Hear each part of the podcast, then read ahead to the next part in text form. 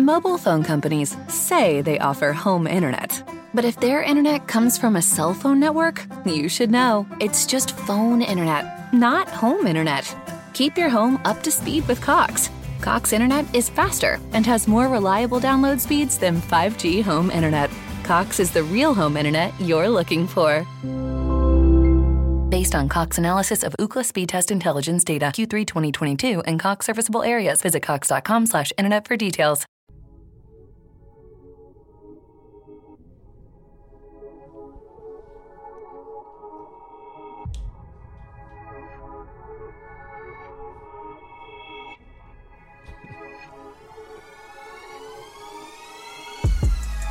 Yo, what's good, everybody? This is Jay and Jimmy on Unfair, where we take a pensive approach to the sports conversation. You know where to find us, wherever podcasts are downloaded and listened to. So when you do that, make sure you rate us and review us and give us five stars. Think we deserve it? Give us five anyway. Gifted. And uh, check us out on the YouTube page as well. So, to this week's episode, we're going to dive into the Cowboys and the NFC Least, our our quarter one grades in the NFL. Talk about our Frozen Five and how we um how we you know fared in that one this week. Uh, That's a good way of putting it. you're right. The NBA Finals and and somebody's in trouble. We got to figure out who, as well as uh, a quick little seven dollar challenge and getting a better understanding of why Oklahoma is not in the polls today. With that, let's dive right on in. Jay, what's going on, man? Jimmy, man, it's it, it's good, man. It, it, I was- sad that you weren't that you didn't come last week, but at the same time, I was a little happy. I could use the uh, mental health day to be quite honest. I got an opportunity to get some stuff done, and at the Uh-huh. same time, rest my mind and let my Good, conscience good. be Right free. on time. Yeah. So I figured you wanted to watch the the Chiefs game, and you had some other things to go along with that, but mainly Yes. the Chiefs game. Yes, both of those are true. Both of those are true. I was like, all right, good. Now I, I- I can handle that, and all the stuff I had lined up for last show, as I mentioned on my solo. It's better with two than one because Mm-hmm. this is going to be a lot more fun when we talk about our Q1 grades and stuff. Yes. And as we look at the way that we actually thought everything was going to go down and how far off we truly are. So, Yeah, yeah. Well, you know what? yeah, good solo show, by the way. I thoroughly that. enjoyed I that. appreciate it. I Yeah, appreciate especially it. your your Doc Rivers piece. Hey man, we're gonna talk a little bit about we him got, we today got, too. yeah, We're we, gonna yeah, we got one. We got more on too. Doc. Got Doc's, more on Doc's Doc. Not fin- we're not finished with Doc. So let's open up with this though. Yep. Week four NFL season is one of my favorite weeks of the year. Mm-hmm. You know why? Why? Because it lets us know who's going where and who's not. Within the first four weeks, you know if a team's good or not. That gives you every indication you need. Even in this unprecedented time where we didn't have preseason to build up a roster of rookies or practice squad guys or understand what your personnel need to look like, Yeah. Usually the first four weeks, you figure it out. This is when offensive lines figure out their chemistry. This is when defensive lines figure out their chemistry. Most of the units start to become gelled as a unit at this point, especially when you add in your new acquired pieces and stuff. Practice is cool, but practice means nothing until you get into the game and you see live action and actually have reactions to great players in comparison to your second or third unit. So now we're starting to see the true turn up and see who's really who out there. And so looking at the way the league is shifting right now, there's some things that are, of course, parts of the course, other things that are truly unexpected Uh-huh. from the NFC least being the NFC least as it's been the last what four years. Um, uh, outside of the Eagles winning the championship, they have been the worst conference in the NFL. To the NFC South, still showing that they kind of have the best set of quarterbacks in the NFL for some really weird reason. Mm-hmm. I don't know how, but yeah, with that traveling to the AFC where we've got the emergence of a young quarterback who everybody has been caping for for so long, and he might start to live up to expectations to the new legendary guys that do the things that they always do. So we're now really feeling out what the season's going to look like. So our opening piece, we've got to talk about and get a better understanding of this NFC Leafs because I don't know why things are so bad over there. And as I close out my opening rant, Jimmy, I have to get a better understanding of this. As a sports fan, as a Okie, what the hell is wrong with the Cowboys? It's very well timed, sir. Uh, the problem with the Cowboys, at least we know now what it is. Like you said, with the first four weeks of the season, we get a better feel for where teams are going, where they're not going. So one thing we do know is that Dak Prescott is not the problem. Yep. Um, in terms of what he's doing in the passing game, how he's putting the team on his on his back and putting them in positions to uh, to win the game, even though it doesn't always turn out as we saw with the Atlanta Falcons. They pulled out the miracle yesterday with the Cleveland Browns. They did not. They lost 49 to 38. So this offense clearly is one of the best in football. Zeke is still, he's back to being the Zeke that we're accustomed to seeing. Yep. The offensive line is still good. Not great anymore. And he's got one of the best receiving cores in the league once you combine it all together. So it's clear to, I believe, everyone in Dallas and outside of Dallas that the problem with this team is the defense. But I don't think it's necessarily what people think because automatically when you see a defense giving up this amount of points, you automatically say, okay, the entire defense is just a team full of bums. No, that's not the case. They have real football players, good football players, highly paid football players on that defense, Yep. like Tank Lawrence, like Jaylon Smith. Like uh, you know, getting Everson Griffen, that was a bit of a steal. He's got a lot of juice left. Aldon Smith coming back off of a five-year hiatus for personal reasons, uh, Right. still has a lot to contribute. So I don't think it's the players. I don't think it's that this year or last year. What I think it's got to be two things. One, you have to take a strong look at the defensive coordinator Mike Nolan. Why? Because there are scouts in the league who are saying he is literally the worst defensive coordinator in the game in terms of his scheme and in terms of calling plays. But you know why, though, right? Why? This is his first defensive coordinator job since 2012. Literally, he has not been a DC mm-hmm. for eight years. Mm-hmm. His last two dr- sto- uh, after he got fired as DC from uh, the Atlanta Falcons in 2012, he was linebacker coach in 2015 for the Chargers, and then in 2017 he was uh, the linebacker coach for the Saints. Like he hasn't got a DC job since. Yeah, I mean, and it's clear why he's on this team is because Mike McCarthy actually coached under him in San Francisco. Yep. He kind of gave him his big break, so he's returning the favor. But Mike Nolan could be overcome as defensive coordinator if it weren't for one thing, and this in part. This is and isn't his fault. It isn't his fault because this is, to me, been the problem with the Cowboys defense over the last three or four seasons, and it is now. And that is they lack on a defense, it's not so much about what you have that that does you in, it's what you lack. They lack effort. They lack toughness primarily because they lack effort. And the reason why they lack both is because they lack sacrifice. In order to play defense, in order to be the cause of all these collisions happening, thus instilling fear in the offense, thus generating turnovers. They don't have that. Che- Case in point, that end around that Odell Beckham did yesterday, that in effect sealed the game, it's almost as though he had leprosy because nobody wanted to touch him. Mm. nobody wanted to touch him. they were afraid. Yeah, They with a chance to get the ball back and win the game. Nobody wanted to touch him. Did Odell That- tell him that he had, he had COVID probably did. when he ran when he ran back? He does stuff like that, yeah. So that's what it is. They lack the willingness to sacrifice for each other and for the team. And so long as they lack sacrifice, lack effort, and lack toughness, you're going to continue to see this throughout the season. And this may be the reason why, in a horrid division, they don't end up winning it. this what sums up their season to me. And I put this in our doc, and I figured Yes, I don't know if you please. saw it. I, I don't know if did you got see a it. good laugh out of it. I did see it. I'm trying to decide which was worse, if this or what happened to the Falcons. Their defining moment this season is the fact that they blocked an extra point that led to the Browns getting two points instead. Yes. That tells me everything about how disastrous their defensive season has gone. So I'm trying to figure out which is worse. Is it the Cowboys blocking an extra point and them giving them two points instead? Or is it the Falcons taking a one point lead after a touchdown and then throwing a pick two on the two point conversion and going back down one point and losing the game? Which one's worse?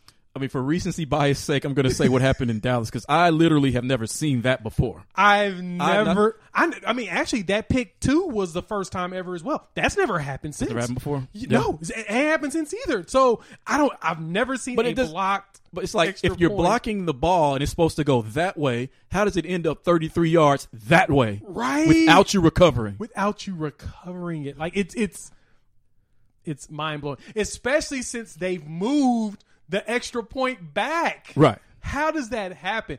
It only happens to the Dallas Cowboys.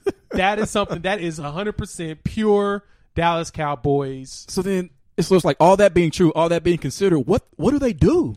because Dak in the offense is not the problem. They're going to continue to put up 30 plus points, but this defense, if they're giving up 40, what can they do? The draft is not till next year. Free agency is not till next year. What are they going to do?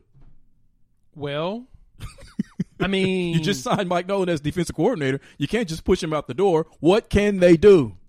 seeing the bad part is McCarthy is not a defensive guy, No. so he's not going to be able to. Because I mean, if you think about it, Mike McCarthy is probably the the worst source for coaching staffs when it mm-hmm. comes to that. Because if you think about it, all those Green Bay teams with Aaron Rodgers had atrocious defenses. Mm-hmm. They weren't very good, except for Aaron. I think that the Super Bowl year they had a mm-hmm. good defense. 'cause I think it was Charles Charles Woodson was on that team at that Yes, point. he was. So they had a defensive anchor, more of a defensive coach on the field. Right. Right now, they don't have that. Aldon Smith is fre- is five years removed from actually playing, and so he's getting his bearings back. So he can't be your centerpiece. Is it five? Is it, is it been five years? What for Aldon Smith? Yes. yes, five years.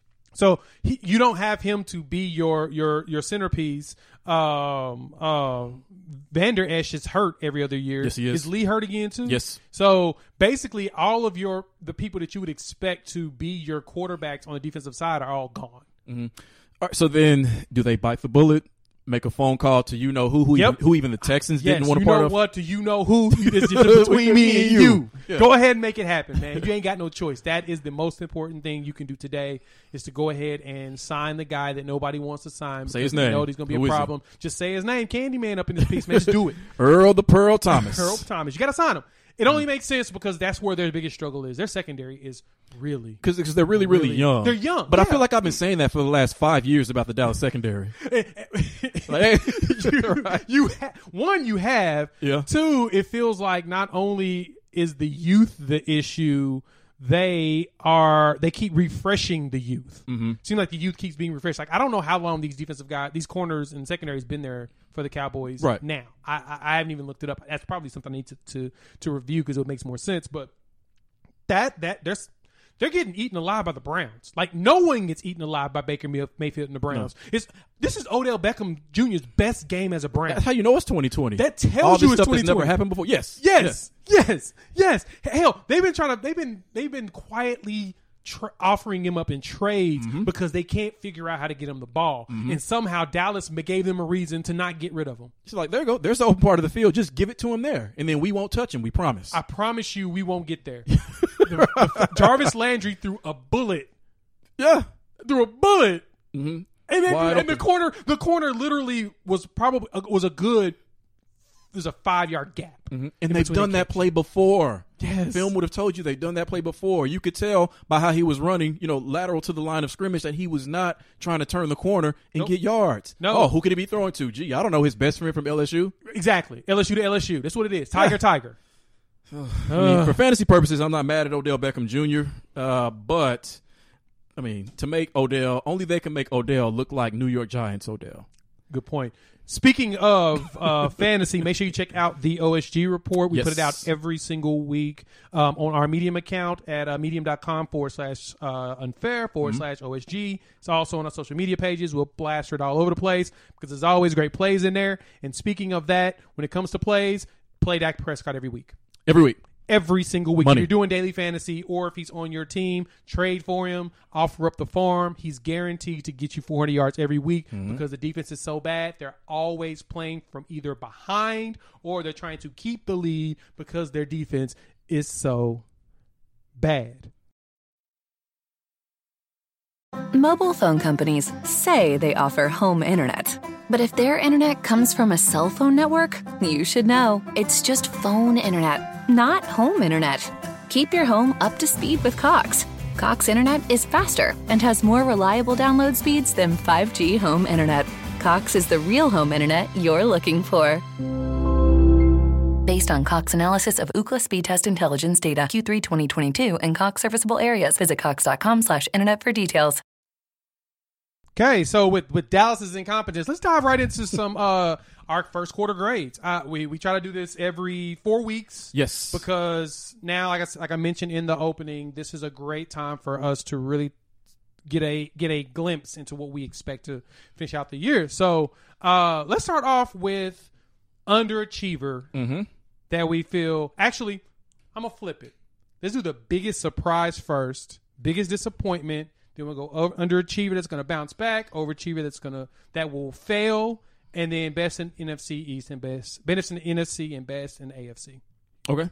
Cool. Yeah, let's do it. All right. Biggest surprise, Jimmy. Who you got? Biggest surprise to me is my, and this might surprise you. This might be a big surprise for you. To me, it's the Cincinnati Bengals, Ooh. who sit there at one, two, and one. The biggest surprise because hey, they have two non-losses, right? Yeah. So as uh, you know, so if someone's a Bengals fan, you'll take that through the first four games of the season. So they have two non-losses.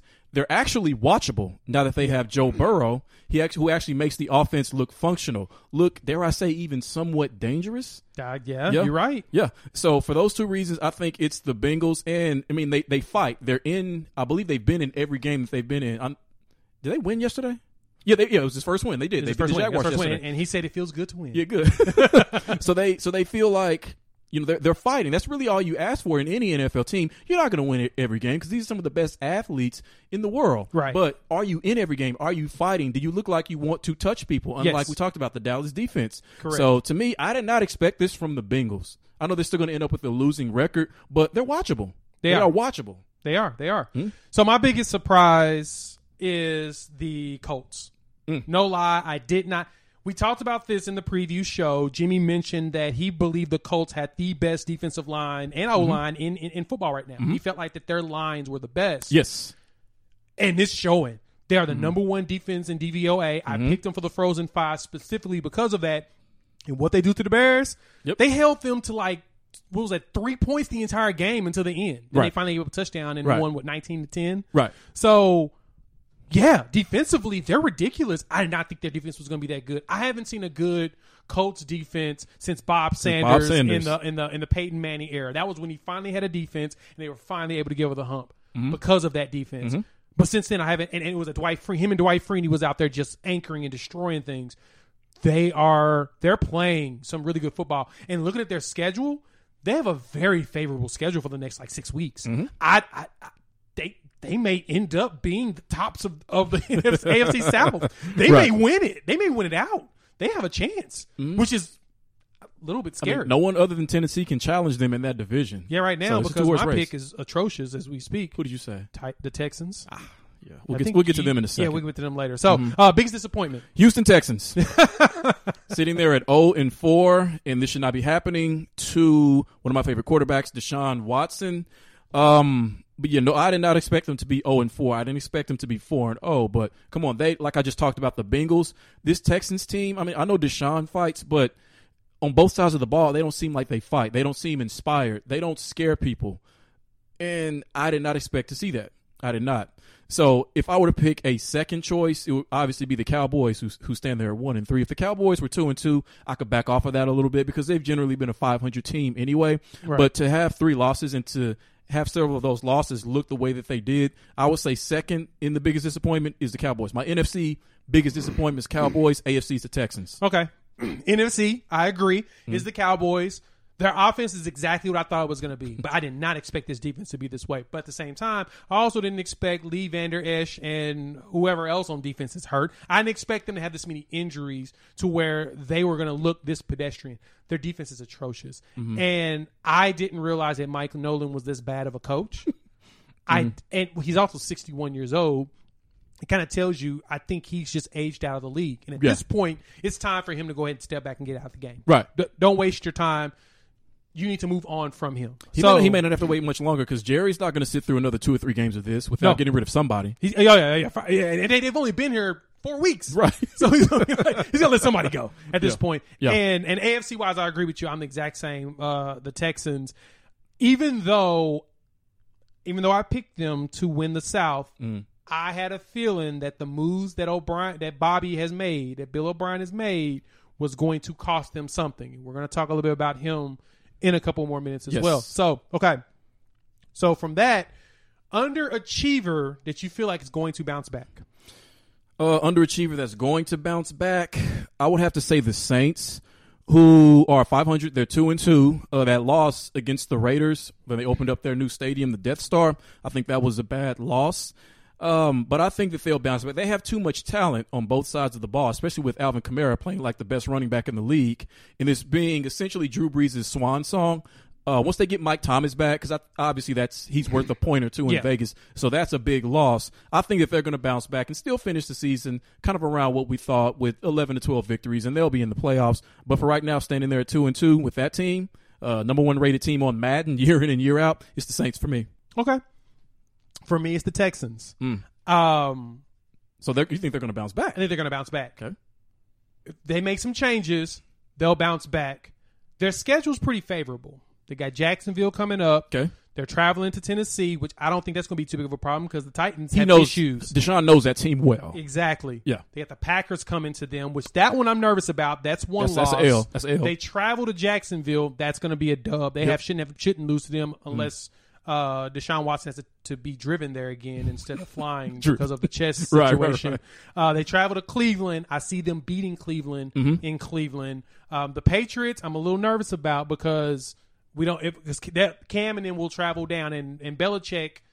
Even though Belichick has issues with scrambling quarterbacks, Mm-hmm. I think having a scrambling quarterback is going to help him this time around. Yeah, and you know what? Um, that may be a tough matchup for Belichick because usually he shuts down what a team does best or what they love the most. This team doesn't do anything hardly right on, Exactly. on offense, so he won't know what to try to shut He, down. he don't know to shut down. Yeah. Oh, he's gonna focus on Watson. That's all he can really do. Right. Um, the Lion. They're traveling to Detroit, which they're a cluster. Yep. And the only other concern I had was the Colts. I had three games that was consult. I feel like was a was an issue, but I felt like they could squeak out at least one of them. So if they can go six and two, I think they'll be back in the game Okay, I like that. right now. Okay. Yeah. So uh, overachiever that you think's going to fail, they're going to start falling.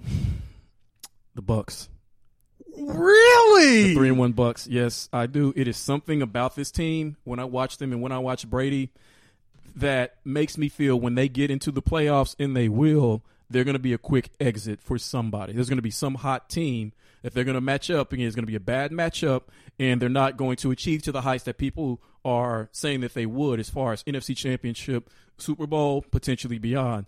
But for right now, I do not like the look of this team. I'm not necessarily on the train that Tom Brady is too old, even though after week one, you said he looks old okay, I'll say he's old, but I don't know if he's too old Right. to be able to lead this team because you're right. He is. I can tell just by watching him. He is old. I mean, he threw a pick six on another deep out route. Another and it one. looked like it. It looked like the receiver did bad on his route, but at the same time, it looked like he threw it behind the receiver Yes, anyway. another one. So if, And the, another if one. the receiver was was wrong on his part, Uh huh. Tom fixed it by throwing it behind the dude, and it still was bad. Right. So yes, I I I can I can I can see that. For me, Mm. your shocker is going to be the Bills. Ooh. Their next eight games, it's going to Uh-huh. be tough. They have they're traveling to Tennessee. Mm-hmm. Tough. Tennessee's going to be tough for that defense, even though the defense is looking great. They're going. to I think that they, that's going to be a tough one for them. Mhm. They have the Chiefs coming to them. They're not stopping Patrick Mahomes. They do travel to the Jets, which they lost to the Jets last year at the end of the season, which was really weird. How? Exactly. So they should win that game. The Patriots come to town, and I don't know about them stopping Cam Newton if he's healthy at that point. Mm-hmm. The Seahawks come to town. Then they travel to Arizona, which I still feel like is a sleeper mm-hmm. that will give them challenges. And then they face that Chargers defense who gave Patrick Mahomes hell. Which by then they'll probably have Melvin Ingram back. Exactly. And mm-hmm. then they finish up by traveling out to San Francisco and playing against the Niners. What's with all this West Coast travel that they're having to do? They, I mean, they got Arizona, San Francisco. Then and they have the Chargers and Chiefs coming to them. They travel to Tennessee and, and they travel to New York. I know it's it's. I mean, the next eight games is going to be a toughie. After that, they got the Steelers and Patriots again. But then they have the Broncos and Bills, which Yeah. I mean Broncos and Dolphins, which kind of balances it out. Right. But I think that that's going to be a struggle for them. Okay. Hmm. Okay. Hadn't, hadn't thought of that. Yeah. Yeah. And so best in the NFC. Best in the NFC, uh, it's the Green Bay Packers. Hopefully, they don't make me look bad with their game tonight against Atlanta. If they somehow find a way to lose to Atlanta when Atlanta is just giving out victories wholesale Yep. to teams, uh, then this is going to look like a bad pick. But yeah, but I think that they have a decent enough defense. I think that Aaron Rodgers is able to cook the way that he wants to. Yep. Now, and really, this is something that he probably couldn't have done last year because that was his first year in Matt LaFleur's system. Now that he has total command of that system and truly understands it, then they probably let him play. Like we always talk about with Aaron Rodgers, allowing him to play jazz, allowing him to improvise. That's when he's at his best. Yep. Um. So I think right now I would say the Packers slash the Seahawks. The the Seahawks, yes, they are four and zero, but that defense, which played better yesterday, is still problematic because they have no pass rush. Yep. So for right now, if those two teams went head to head, I would pick the Packers to win. Okay. Yeah. Mine is the Seahawks. Mm-hmm. Um, is showing that they were stupid for letting Jadeveon Clowney leave. They needed that type of additional rush. If anything, they needed a guy that would get attention from the offensive line. Mm-hmm. Force doubles, force triples. Sometimes that's more valuable than him actually getting sacks. Is Mm-hmm. the fact that he will attract the attention of the defense, and then when the defense doesn't pay attention to him, he gets his sacks Right. That perception is needed, and they're not getting that right now. And you're right. The rest of the defense is a little shaky, but man, Russ is cooking. Mm-hmm. And like everybody says, just let Russ cook, Russ cook, and he's doing enough to keep them over the top every single possession. And to me, that's enough in this NFL, especially once you buckle down in the playoffs. I think defensively they'll figure it out because Pete Carroll is a defensive guy. He'll figure it out later. Yes. But right now, I think still they're the best team. They're the best in the NFC. Just the fact that they went they're four and zero with that bad defense. You're not supposed to be four and zero with that defense. Hell, the Cowboys have the best offense in, in the NFL, and they're one three and one, Well, Right. one one and three. Right. You know what I'm saying? That that's something to me. That's an accomplishment that we can give them point mm-hmm. points for. Yep. Best in the AFC. Chiefs. What, were we going to say? Any, anything else? Like, what was there No. anything to even Well, say? I was going to say second thus far would be the Bills. Uh, I don't know. It's probably not going to end up that way after the schedule that you just gave me, but it's definitely the Chiefs. If I have to explain to anyone why that is, then you, you don't watch football. That's all I can say. But it's the Chiefs. That's a valid point. Mm. So for me, you ready? Yep. Steelers. Ooh. James Conner looking like he's finally figuring out things. Juju Smith Schuster was doing his thing. Big Ben is killing it. And you were right. That defense is real. Oh, the defense is ferocious. All right, I want to switch my pick. Steelers over Bills. I still would take the Chiefs if the Steelers and the Chiefs met by two or three points. I would say, which is probably what that spread would be if they met. yeah, But I still, I still take the Chiefs. I feel like I feel like the Steelers defense can handle majority of the of the Chiefs offense one on one besides Tyreek Hill. Mm-hmm.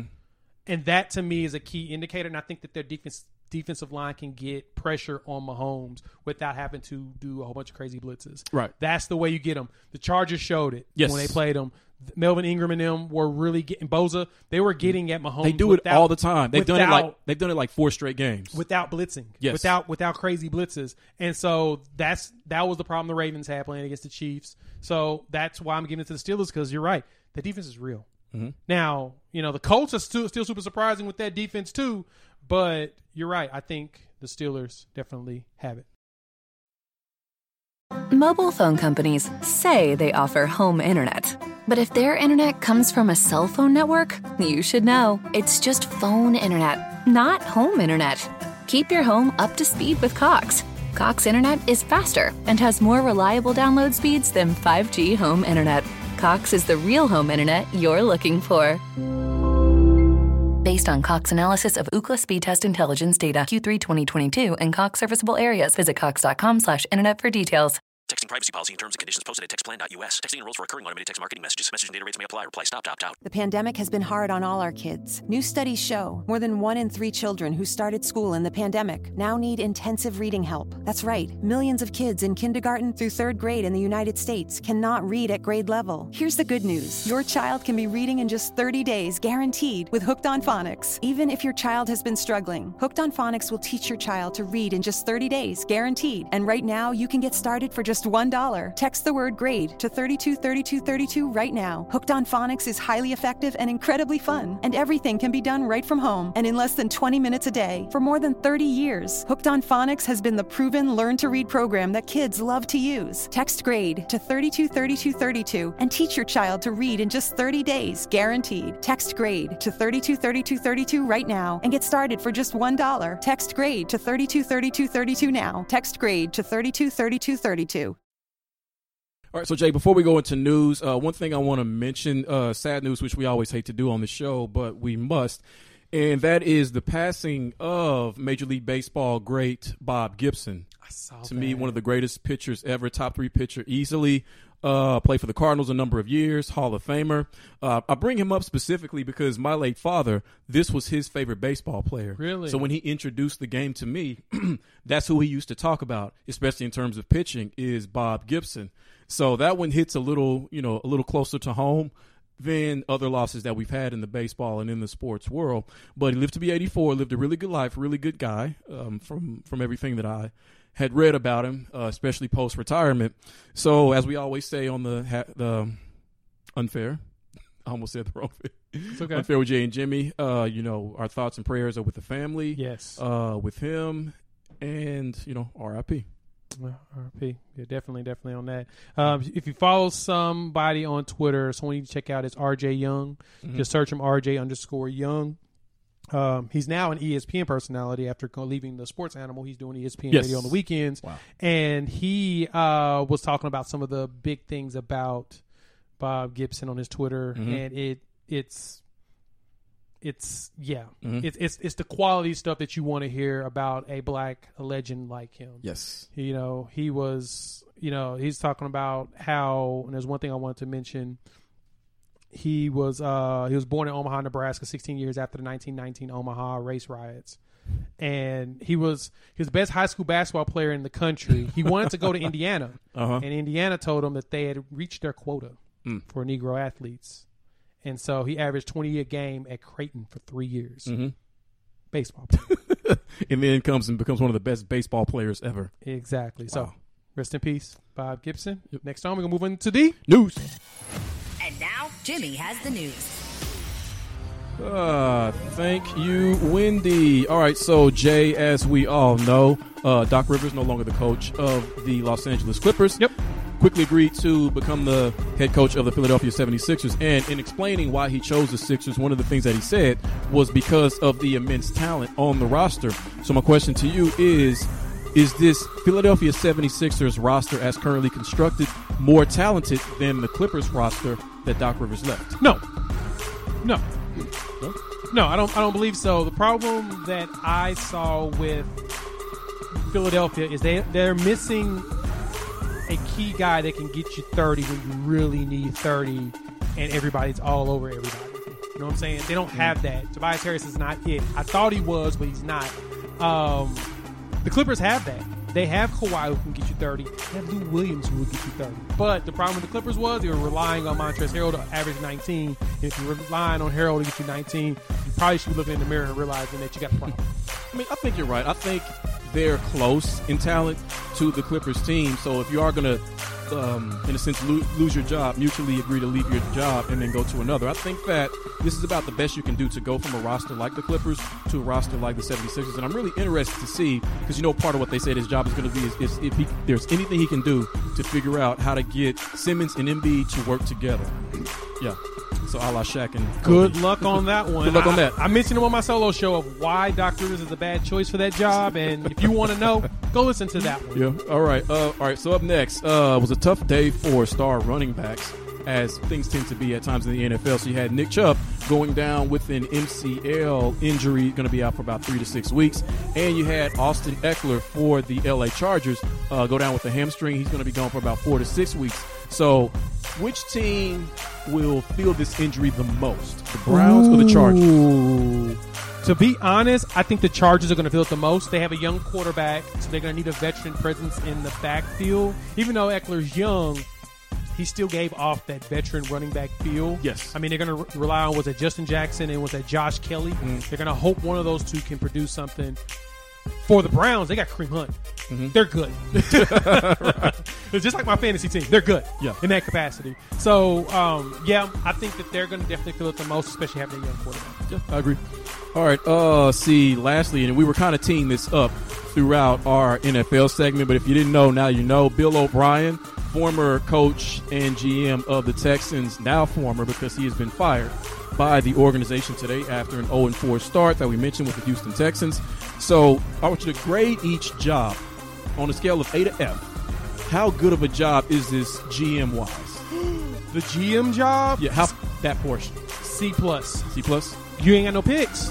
Bill gave them all away. That sounds more like that sounds more like D. It sounds more like a D job. I'll give it C plus only because of Deshaun Watson. You, Okay. you you can you like you we talked about this pre-production. Yeah. They're gonna have to have Deshaun Watson recruit. They can get him to recruit people to come play with them. Mm-hmm. People want to come play with Watson because he makes things happen. He is a taller version of Russell Wilson to me, without as without being as cerebral. I guess you could say. He uh Well, no. because Russ doesn't doesn't make the bad throws when he does the scrambler. Watson forces things a little too much, and that's because of you. I'll give him about four years. He'll figure out how to not to do that. Right. So he's he's your Russell Wilson that's taller and able to really move around. Okay, so you give it a C plus. I Yep. give it a D. All right, the coaching job, head coaching job, The head coaching job, A through F. I'm gonna say C plus as well, only because they don't have draft picks to really add people. So if they can get Watson to recruit players, this could be a B job. Mm-hmm. I give it a B minus because I really do think he's got skill position players on offense who really can play. Part of what they're missing is Bill O'Brien. It's kind of like going from Jeff Fisher to Sean McVay. You look around the league, you see all these creative offenses and all these creative head coaches like a Kyle Shanahan, and then you're stuck here with Bill O'Brien, who's more like Jeff Fisher. Then you're like, okay, if I can get a coach in here, a great offensive mind, then maybe that can at least be enough to make us competitive on offense, even if the defense isn't going to be as good. Yeah, So- that's true. And, and defensively, you still got J.J. Watt, who's your your defensive coordinator, basically out there. So they're gonna, the defense will get figured out. It's on offense of getting him some additional skills positions that don't get hurt very often, Right. Without having like a thirty year old Randall Cobb and Cadillac Steels who's getting up there in age, so his speed's going to start deceiving him. So Mm-hmm. that's it. Is it? That's it, Snoops. And that was Jimmy with the news. Thank you, Bob. All right, Jay. Moving on from the NFL, There's a lot of lot of good NFL discussion there. Now we move on to some equally as good NBA discussion as we are in the finals. That's Right? true. Lakers versus the Heat. So last night, down 2-0, the Miami Heat found a way to beat the Lakers and beat them convincingly. I can't quite recall what the score was, but it was double digits, correct? It was like Yes, 12, 13 was. points to uh, only be down two games to one. Jimmy Buckets had a 40 point triple double as well in leading his team without his number two and number three guy, Bam Adebayo and Goran Dragic. So one of the interesting things that Jimmy Butler said towards the end of the fourth quarter to LeBron James is, "You're in trouble." Yep.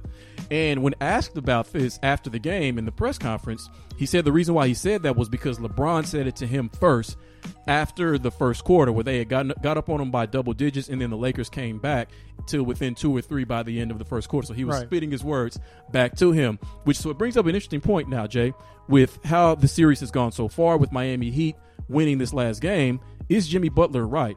Are they in trouble, or is anybody in trouble in this series? No, uh, the Lakers aren't in trouble. The Heat are in trouble if they can't get Bam Adebayo. Look, I went back and I started looking at the um, the um, game logs for Jimmy Butler, and here's an issue that I have. What he did last night is not sustainable. No. or Sunday night, it's not sustainable. It's not something he's going to be able to keep up. He's going to need help. Somebody's got to step up and get him those numbers. Tyler Herro's going to have to give him another 37 or something because the thing about Jimmy is is once he puts up those big numbers, he has a tendency of going backwards. And I've we've seen it. I've seen it with his numbers. Um, it was like every other game, he'd put up 30, 13, 35, 40, 15. And it was that's how it went throughout all these playoff series. And so somebody else had to step up, and a lot of times it was Bam's defense adding with all the shooters around. They were able to do something. They're gonna need. He's gonna need help. This is not sustainable. It's not something that's gonna last. So if anybody's in trouble, it's the Heat. Yeah, I would. I would agree in a sense. Um, I think the part of what they did last night that helped them to win had to do with Anthony Davis. They got him in early foul trouble. Now, I didn't watch that portion of the game, so I don't know if it was bad decision making on Anthony Davis's part or if they were more aggressive uh, towards him on offense, thus causing him to foul. But him getting into foul trouble early, he never got into a very good rhythm. As a matter Yep. of fact, I don't even think he had over 20 points, did he? Who? Uh, Anthony Davis, or just barely? Barely. I think he had. Uh, he had 15. Yeah, okay. So didn't even approach. Yeah, he was a 20. minus Yes, you 26 and a plus minus. So he Uh-huh. was just all. Some- he just wasn't there. So may very, very well be a top, t- well, bottom two, bottom three game that he's played in the playoffs because he's been, you know, for the most part, spectacular in the playoffs. You, you so know what's weird about that? what? Looking at the minutes, they played a lot of people in that game. Who did? The Lakers. Mm-hmm. Anthony Davis only played 33 minutes. Like, probably because of foul trouble. Yes. He only had four fouls, though. LeBron played almost 40, Mm-hmm. and everybody else was under 30. Like, they played a heavy rotation, and I don't think that's a good thing. It may You need not to tighten that rotation. I mean, the the Heat went into a 10 man rotation because they needed to, Mm-hmm. but overall, they only really played seven. Yeah. I mean, I'm sorry, eight. And that's what the Lakers need to get back to. Mm-hmm. Now, Butler, him having a 40 point triple double, he's not going to do that again. But I think the previous two games, he was what in the high 20s in terms of scoring. So he's still going to be able to score. So if you're the Lakers, and if they're not going to get Bam Adebayo, and they're probably, I mean, with a plantar fascia injury, I don't see them getting Goran Dragic back. Gordon's out. Yep. If all they have to do is figure out a way to slow down Jimmy Butler, and then you're forcing a bunch of young guys who have never been in this position who are very uncomfortable because Duncan Robinson and Tyler Herro they do not look like in this series how they did against Boston, and they're not they're not going to. No, they're They're, not. not- They're they're not. too young to do that. I mean, Jimmy shot seventy percent from the field, which means he kept getting to the bucket. Yes. That's basically where he lived. You need to put your shot blockers out there. You need to have JaVale McGee and and Dwight Howard out there playing in the post. Hell, if you need to, just do what Miami does and play a zone. Even though zone is for cowards, just do it. um, yeah, don't let because he played forty five minutes in game two. He played forty five minutes in game 3 You know that's going to catch up with him. Right. You can't have this dude playing basically 48 minutes every single game and think that he's going to last when you only get one day off. Mm-hmm. They're back to back games in, in which the next game is what? Tomorrow. This game is tomorrow. but yeah. then they get like two days they get off. three days. They, get play again they get Friday. So I go ahead. So I was going to say, you push him to 45 Tuesday night, which will be the tonight based upon when you guys are listening to this because we're Mm-hmm. recording Monday night. He, they're not going to win that game. So they will be down 3 1 going into Friday's game. Friday's game, and I think they may get Bam back. They're going to win that game, and then Game Six is going to be hell for Oh, yeah. whoever wins it. Yeah, it's gonna be a it's gonna be a fight because it's gonna be Sunday Yes. night and it's gonna be punches, kicks. Oh, yeah. Everybody's gonna be battling out. Everything. It's gonna be like it's gonna be like forcing your kids to take a bath. They're young, they hate getting in the water. It's gonna be whatever you're gonna be. It's gonna be kicking and screaming. So no, Jimmy has done. I mean, he had 23 game one, 25 game two, 40 game 3 Mm-hmm. In the other games, though, this is what I said. I looked at the, the to the game logs. Yeah. He scored in game one against Milwaukee, he dropped 40. Mm-hmm. Game two, 13. Game three, 30. Game four, 17. Mm-hmm. Game five, 17. He starts to tear off in the games as he, he up he's up and down score because he tries to get everybody involved. Mm-hmm. And that's gonna be what's gonna bite them in the butt because once you really put the cuffs on on Jimmy, which is hard to do, but you do enough to force his, the ball in his hand all the time, who else he got? Mm-hmm. I mean, I love Tyler Herro, Herro, but Tyler Herro's also what twenty years old, All of twenty. all of twenty. So I can't expect him to be the anchor that's going to be the complement to Right. what Jimmy Butler's doing without the two, without the one veteran, Gordon Dragic, who that to me that veteran presence is important because he knows how to not only be composed but he can also bring the ball up the court. Mm-hmm. That's where your issues run into. Mobile phone companies say they offer home internet. But if their internet comes from a cell phone network, you should know. It's just phone internet, not home internet. Keep your home up to speed with Cox. Cox internet is faster and has more reliable download speeds than 5G home internet. Cox is the real home internet you're looking for.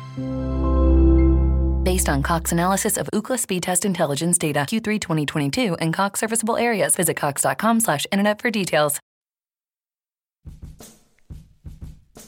Okay, so we dive in real quick to my Frozen Five. I went two, two, and one this week. Mm-hmm. So two wins, two losses, and a tie. My co- complimentary picks also went one and one. so I picked the wrong one going into this one. They lead us to a winning week. So my apologies. So I'll do my my my loss, my tie, and my losses first. Okay. Chargers tied at plus seven. Told you they were gonna they were gonna ride hard against Tampa. I didn't think their offense was gonna play this well. I thought their defense was gonna do better. Um, I just lucked out that at the end the the the, the Buccaneers. Which real quick, what do you think of Justin Herbert so far? Oh, I'm loving him. I'm loving him. Dude's got a rocket. Mm-hmm. He's he's putting it in the right places. He's not really making stupid mistakes. He's not a turnover machine. So um, he's looking good as a young guy. I can give him I can give him those props. He's looking good as a young guy. Yeah. Uh, first L was the Texans. I, I just they should have won that, That was, one, that was one of my picks too this week. They Yeah. should have won the game. That was theirs, and it just fell apart. It just completely fell apart. And it was the Vikings, so it was perfect. I knew they were going to fall apart. and what happened? I guess because they're they have they have a losing record, they they won. So Right. then the Raiders. This has got to be Derek Carr's last year as the quarterback of the Raiders. It's got to be at this point. That they should have won that game. They should have won that game, or at least came in closer than plus three. They had it. They had they, they had them where they wanted them. They had they had Josh Allen making a few silly mistakes, getting himself hurt, flicking the ball with his left hand. I mean, you had him. You had them at the right spot, and then offensively, Derek just started throwing the ball away. Dubs. Told you the Colts, man. That de- Yeah. you were right on that defensive line, and just watching them, they were number one defense on DVOA. Sold me to them. Mm-hmm. And then the Ravens. Lamar Jackson went out there and did what we expected him to do. He just got revenge and destroyed uh, Washington basically all by himself. That 50 yard touchdown run was just Lamar. Which was more which was more spectacular, his long run or Sam Darnold's long run on Thursday night? Kyler Murray's long run. yeah, I know y'all saw Kyler scooting around like a little kid running away from go- from from bath time. Mm-hmm. Yep. Everyone was making great jokes about him looking like a bad kid in the neighborhood running around away from everybody. But Mm-hmm. um, I think Sam Darnold's was because he forgot that he was athletic and was about to slide and realized, wait a minute, I can outrun these dudes and he just Yep. outran them. The light came So, on. The light came on. Bing! And he kept going. So that was great. True. But no, Lamar, of course, just doing what Lamar does, did his jukes and got us that dub. So Okay. all right, so uh, what are we gonna do this week uh, on the seven dollar challenge All area? right, so to that point, Jay. All right, so collectively on our Frozen Five bets this year thus far through week four, we are 10, 8, and 2. Okay. So we got a winning record. So if you played all of our picks, you've made a little money, but uh, we can make you even more money because we've done it before. So today, uh, really in order to help me get going on my next Frozen Five, we're going to do some early lines. Uh, Jay has not looked at the lines for NFL Week Five coming up as of uh, Monday today when we record. So I'm going to give you seven games, and you tell me who the favorite is and what you think the line is, and you get a point and a half either way. okay, just a second. Jimmy's got questions. Which let me ask you this though, because you know how how it comes to Jay's got answers. Yeah, that was terrible. I- you did you did well. It's the $7 challenge. What happens? I think you teed it a little early, but it's okay. so that means we can dive right into it. Yeah. start We'll be playing the game. All right, first game, Jay. You have your Bucs at the Bears. That's Thursday night football. Oh God, So, what is the line on the Bucs at the Bears? Tampa's traveling to Chicago, right? Yes. So Tampa is the road team. Tampa's definitely a favorite. I'm gonna say Tampa Bay minus three. Ah, nope. Uh, incorrect. Minus five and a half. Wow, that's a lot bigger than I expected. I was gonna say four, but dang. Might come down. Ooh, goodness. Okay, what's next? All right, up next, you have the Jaguars at the Texans. We just can't get off the Texans. I know, right? Jacksonville's traveling to Houston. Mm-hmm. Um, Houston's in shambles, but at the same time, they're playing against Jacksonville. Right. Um, the Texans have to be a favorite, but it's not going to be the favorite that they should be. Well, Vegas may. Well, Vegas may do that. Let's go Texans minus four. Oh, I just missed it. Incorrect. Texans minus six. Is it? It's six. They think that they're going to be a pick'em in. Ja- See, so I told you about that schedule, right? Mm-hmm. All right, what's next? Up next, you have the New York Football Giants at the Dallas Cowboys. The Giants are traveling to Dallas. Mm-hmm. The Giants' defense is bad. Cowboys' offense is really good. Cowboys' defense is really bad. Dallas Cowboys minus eight. Correct. Dallas minus nine and a half. Yes. Very good. All right, up next, you have the LA Chargers at the New Orleans Saints. Chargers are traveling to New Orleans. Young quarterback in the Silver Dome with no crowd, so that advantage goes away. But at the same time, they're playing vets. Michael's out, right? He's he's out this week. We don't know if he's going to be back next week. Okay, so it's going to probably be similar to the way the Buccaneers was. I'm going to say the Saints minus eight. Correct. Saints minus eight, minus seven and a half. Ah, Very good. I figured it was going to be similar to Tampa. That makes sense. All right. Uh, next, we have the LA Rams at the Washington football team. Okay, Rams Rams are playing in Washington, so they're traveling cross country again. Yes.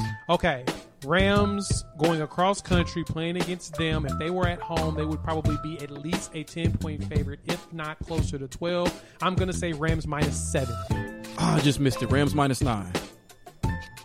Wait a minute. They're a nine point favorite in Washington? Rams at Washington. I'll double check just to make sure. That's a large Yep. spread. Yep. Rams going to Washington minus nine. Take all of it. What's next? All right. Next, we have the Cardinals at the Jets. Cardinals playing. Oh, okay. Another cross country travel Mm-hmm. playing against the Jets. Say the Cards minus eight and a half. Incorrect. Cards minus six and a half. So they got a little bit more respect currently for the Jets. Maybe because the Jets have three extra days of prep or something. And, When are they playing? Huh? When do they play? Uh, me see. They're playing. Are they Monday night or Sunday night? no, this is uh, early game on Sunday. Oh, okay. Okay. I, I didn't know. Okay. Wow, s- six and a half. yeah, minus That's six and going to a go up. People are going to hammer the hell out of that. Hammer the hell out of it. And lastly, a team you've been championing this entire show, you have the Colts at the Browns. So the Colts are playing in Cleveland, not Yep. that far of a travel. Late game. It's that, the- that matters. Is it the is it a uh, afternoon or is it the night? This uh, afternoon, it's one of the three o'clock games to us. Really? Okay. Give me the Colts in Cleveland, right? Yes. I don't think they like Cleveland that much. This one's kind of tough because I don't I don't know how to judge Cleveland in any of these spreads right now. I'm not sure what they what Vegas feels on them yet. Even after the Cowboys win, I think they're still confused. Okay. So I'm gonna say the Colts will be favorites. Minus two. Ooh, correct. Minus two and a half. Yes. All right. Let's get a bonus in there. Okay, Uh, one more. Sunday night football, you have the Minnesota Vikings at the Seattle Seahawks. In Seattle, Yes. Seahawks minus eight. Say that again. Seahawks minus eight. Correct. Seahawks minus seven. I figured that they would be at least a touchdown favorite in that game. I mean, why would you not? Kirk under the big lights. Exactly. Sunday night football. Kirk under the lights versus a team with a winning record. Ah, I wish I would have switched that one out for one of the other ones. Very good. Very, very good, sir. That's why I had you do Appreciate that. it. Four for four. Four out of four. uh, Four out of eight. So uh, you know, yeah. I'm o- I'm okay with that. I'm okay with that. nice. That's not too bad. Okay. Let's get ready to put a bow on this beauty and talk through. I'll let you lead the way, Jimmy. Okay, Jay. So, uh, college football, as you know, in most conferences has begun. In particular, the Big 12, um, returning OU, who made to the college football playoff last year. Uh, OU coming off a loss to Kansas State in Norman last week. Can't quite remember what the score was, but they dropped to 18 going into Iowa State this past Saturday, and they proceed to lose to Iowa State 37 to 30, losing back-to-back games for the first time since Uh, in 21 years, so in 1999. 21 years have not lost back-to-back, falling out of the top 25 in college football for the first time since 2016. Yep. But just something that's only happened once or twice over that same 21-year period, we'll say. Yep. So uh, obviously, Jay, um, you know, we definitely have our fingers on the pulse of Sooner Nation and the thoughts and feelings about what has gone on not just last week, this week, and what it all means. So, Jay, how did this happen? How did the Sooners lose two in a row? How are they one and two? What is going wrong with this team? So I defer to the college football and OU expert that I know, uh, RJ Young, Okay. on Twitter and YouTube or whatnot. Uh, that's now with ESPN Radio. He talks about how the one thing we can't blame is Spencer Rattler. He's like, if you watch the game, you'd understand it's not him. The problem that OU has is something that it's a very rare thing that OU goes through. They have no running backs. Mm. They have no run game. They don't have a single running back that averages more than five yard, four yards a carry. They have no five yard per carry running backs, and that's not something that OU is used to having. I mean, think about the the plethora of backs we've seen out of there. Hell, we had what Kennedy Brooks, you had Trey Sermon before that. Just going back to the list of all these running backs that OU's always had. They've always, if anything, OU's always had a running game. They've always had one of the most explosive offenses in the country. That's the thing that's always propelled them through the Big Twelve and propelled them through uh, into the college football playoff. Yes. because they have such a great run game. They ain't got it this year. And he pointed that out, and I thought about it. I was like, you know what? You're right. They got young backs. It's like this is something that Lincoln Riley was always was was was really good as an offensive guru. They're missing that key component. And then of course Alex Grinch is trying his hardest, but that defense is still pretty atrocious. They just haven't got to the point where they're going to be dominant yet. Now, I I have still said that I'm going to give him 3 years on it because you can see a difference in the defenses since he's been there. Mm. It's just not at the the, the at par at the level you want they're not they're they're hitting they're hitting a bogey right now. They were triple bogeying out to the point where their mm-hmm. handicap was probably like minus 50 Right. or 100. but they're hitting bogeys now. I think they're going to move closer to par and potentially get closer to to the birdie stage in the next year as he's bringing in better recruits. A culture change for them takes time, especially on the defensive side, and they've got to unfortunately filter out the former um, Stoops guys and really bring in nothing but his guys. They're young. Uh, me and my buddy talked about this last year. He said that OU this year is going to be okay. The year after, when they have juniors and seniors and those junior transfers are in there and everybody really is clicking around Grinch's setup, that's when OU is going to be a problem. So for me, it's about next year. What are you thinking about all of this craziness? Um, well, you know, one of the things I like to do after a game is go to the box score because the box score it doesn't tell you everything, but it tells you something. Um, I had not thought about the issues with the running game. I guess because the passing game is still functioning somewhat where it needs to. Right. Even though I know Rattler's young, third game is a starter, etc. But it's, I mean, it definitely is defensively because when you have one running back, uh, B Hall, whoever that is, who has 28 carries for 139, two touchdowns, averaging five yards a carry. And then, this is the most interesting part, uh, they had 13 receptions for 282 yards on a 21.7 average, meaning that the secondary is giving up big plays. So the front seven is not stopping the run. The secondary is not stopping the pass, and guys are getting running lanes. Yak, you know, yak upon yak it makes me think of what we just said about the Dallas Cowboys. Right. In terms of this doesn't happen if you're getting, you know, consistent effort. I mean, all these guys are tough. I mean, they're football players, so they're tough.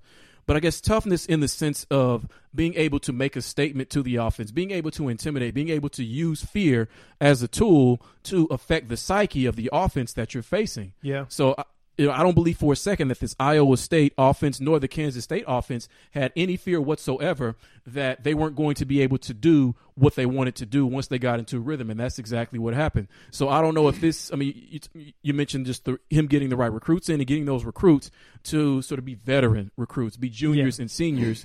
Um, so I'm sure that that plays a part in it as well. I don't know how much of it is his scheme either, but kind of unlike Dallas. Yes, with his OU team, it is the defense, but even the offense is not functioning at a peak level, and primarily, like you said, because because of the run. And oftentimes, when you see teams like this that throw the ball really well and have for years, part of it is because they have a fantastic run game. Like you go back to the LA Rams when they had Todd Gurley, when his knees were where they needed to be. That was part of the reason why they were so hard to stop. Is because you have to focus so much attention on Todd Gurley that you lose attention on what's happening in the passing game Right. Right?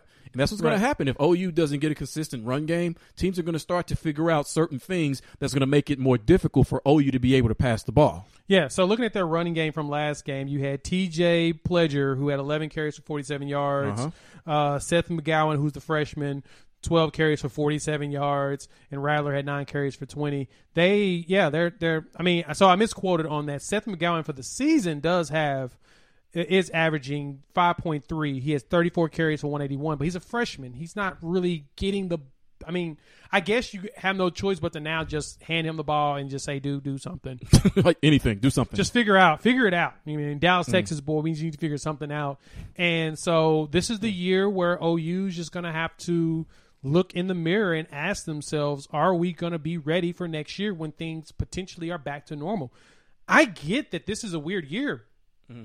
Like i said before I- haven't paid much attention to um college football because even looking at the rankings because everybody ain't even playing Right. Hell, michigan's ranked 20th and they ain't played a game yet you know what I'm saying? Wisconsin's in like the top, I think top twenty, and they aren't haven't played a game yet. So it's weird seeing all these Big Ten and Pac-12 teams in the rankings that are in the rankings, and they haven't even touched the field yet. So we have no clue. And then we don't have the cross conference games to really measure um who's what. You know what I'm saying? Like I I I was hoping. I mean, my volunteers are 14th in the country and 12th in the coaches poll. I'm like, what? How? But then you've got BYU, you got Wisconsin, BYU, and Oregon. 14, 15, and 17. It's like Oregon ain't played nobody. Right. Wait, they literally have not played anybody. So it's weird. It's weird trying to figure out college football, and most of the people out here ain't touching the games. So sorry. So from that standpoint, then what you're saying is that OU being unranked, even after two bad losses, it really isn't as meaningful because not everybody is playing. So these polls, they really don't possess much meaning anyway in terms of evaluating. I mean, like outside of like the top four, top five. So, I mean, Clemson, yeah, they're up there. So is Alabama, etc. Right, right. But- Ohio State's number six, and they ain't playing no games. yeah, right. Right, and they got two first place votes. Even though this is considered Ohio State's greatest team, like probably ever, Yeah. the way that they're assembled. But yeah, for me, and and we talked about this about the NFL, about preseason and how important the preseason is, in my personal opinion, because it gives you the opportunity to really evaluate people. College football is missing their preseason, which is these cupcakes getting the crap kicked out of them. That's the thing, except for the Sun Belt beating the crap out of these uh, Big Twelve teams, Right. which tell you just how bad Big Twelve teams are when it comes to being prepared we're missing that for teams like OU and stuff to gel themselves and figure out who's going to play or not. I think I mean Kennedy Brooks isn't even playing this year, and he's still on the roster. Mm-hmm. He would have been a major asset for them on the field, but of course, COVID's got a lot of these kids thinking more so to their future than today. And mm-hmm. I'm not. If you if you are a if you are predicted as a third round and up guy, first, second, or third round draft pick, why are you even playing this year? Exactly. Unless you i mean I, I get maybe trying to up your your draft status but why are you playing this year i promise you nfl executives and recruiters and scouts don't care if you if you decide to sit out because of covid or not i promise you hell they'll look at players that take money and they'll ask you look just don't lie to us did you take money or not players say yeah okay they go about their day. Why? Because they're going to pay them to play the game. So Right. they don't really care about any of that stuff. They care about your integrity. So just don't lie about it. If mm. you go out there and say, you know what, I didn't play due to COVID, I didn't want to take any type of risk uh, in preparation for the draft. I also didn't want to play, you know, get injured just in case we have a lackluster setup on the line or whatever. They're going to understand that because they're dealing with the same thing there in the NFL. Right. They don't, they're not tripping on that because you know what? They're going to be investing in you for at least five years, and because they're going to have to put money behind your name, Hell yeah, don't play. Now you're going to have those Joe Burrows out there who's going to be playing to up their draft status and up their draft capital, and I get that for them. But overall, hell, if you're in the first three rounds, don't play. Stay your butt at home. So that makes sense. uh, all right. I guess we're wrapping this up. Jimmy, what is Yes. on the editing room floor? Editing room that We floor. forgot. Yes, just one thing, and I think that you're going to be all over this. Uh, so there was Okay. a um, bit of an interesting situation yesterday in the NFL after the Rams defeated the New York Giants in LA, I believe by a score of 17 to 9, 17 to 10, something Yes. like that. Uh, apparently, there were two players from each team who met up at the middle of the field. Words were exchanged, and then punches, and then it became an all-out brawl between uh, star cornerback for the Rams, Jalen Ramsey, Sounds like a Ramsey thing. and wide receiver for the Giants, been around for a long time, Golden Tate. oh, the Golden Tate. Okay. Yeah, the Golden. so Jay, I figured that you had intel, detective work, uh, social media evidence, and so forth as to what the hell happened, why this fight happened, and just the story behind it. So give me what you got on this. So they've had beef for a few years now, and this is considered one of the uh, games within a game type scenarios. Okay. You get what I mean when I say that? Somewhat. It's basically you're playing the game against each other, but the two guys have another game they're playing against each other. Kind of like how Seth Curry was kind of going at Paul George in the bubble Yes. when Dallas was playing the Clippers Yes. because Seth Curry is married to Del Doc Rivers' daughter and Paul George cheated on Doc Rivers' daughter and got someone else pregnant, Stripper. which I think he's with now. Yes. So, well, I think that's now his, or his, his girl or his wife, something. He's with that person at this moment. So they, he of course was duking it out. Well, in this scenario, Jalen Ramsey has two kids with Golden Tate's sister, and it was a very public and ugly breakup. So ah. Golden Tate, of course, has taken issue with the fact that Jalen Ramsey had such a public breakup with his sister Okay. and dumped her for another woman while she was pregnant with his second child. Oh, So yeah, tempers flared, a little bit of you know back and forth. You know that's his niece or nephew, whichever one it is. I'm not sure. I didn't check to see that portion of it, but yeah, there's beef there, and I got it. It was messy for them to even go at it at the end. Like, why? What's the point?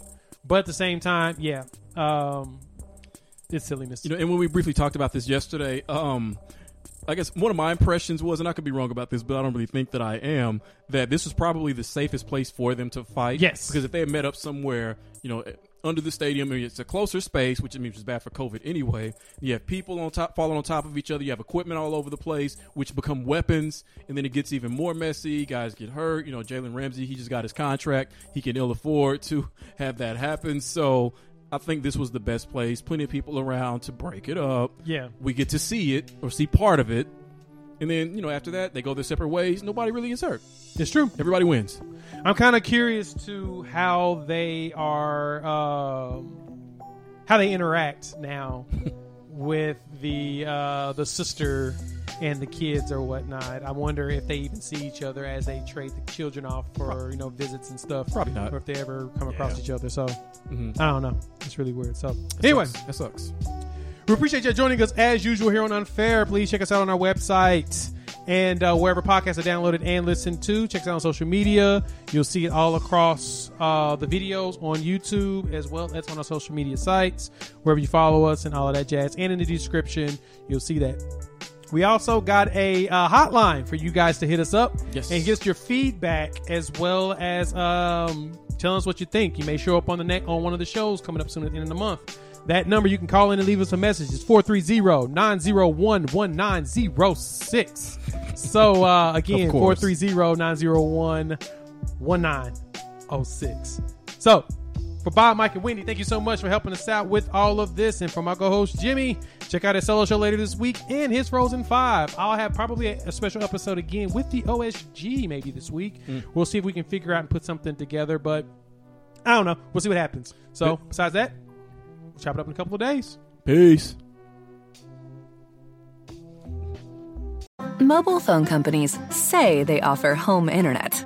But if their internet comes from a cell phone network, you should know. It's just phone internet, not home internet. Keep your home up to speed with Cox. Cox internet is faster and has more reliable download speeds than 5G home internet. Cox is the real home internet you're looking for. Based on Cox analysis of Ookla speed test intelligence data Q3 2022 and Cox serviceable areas, visit cox.com/internet for details.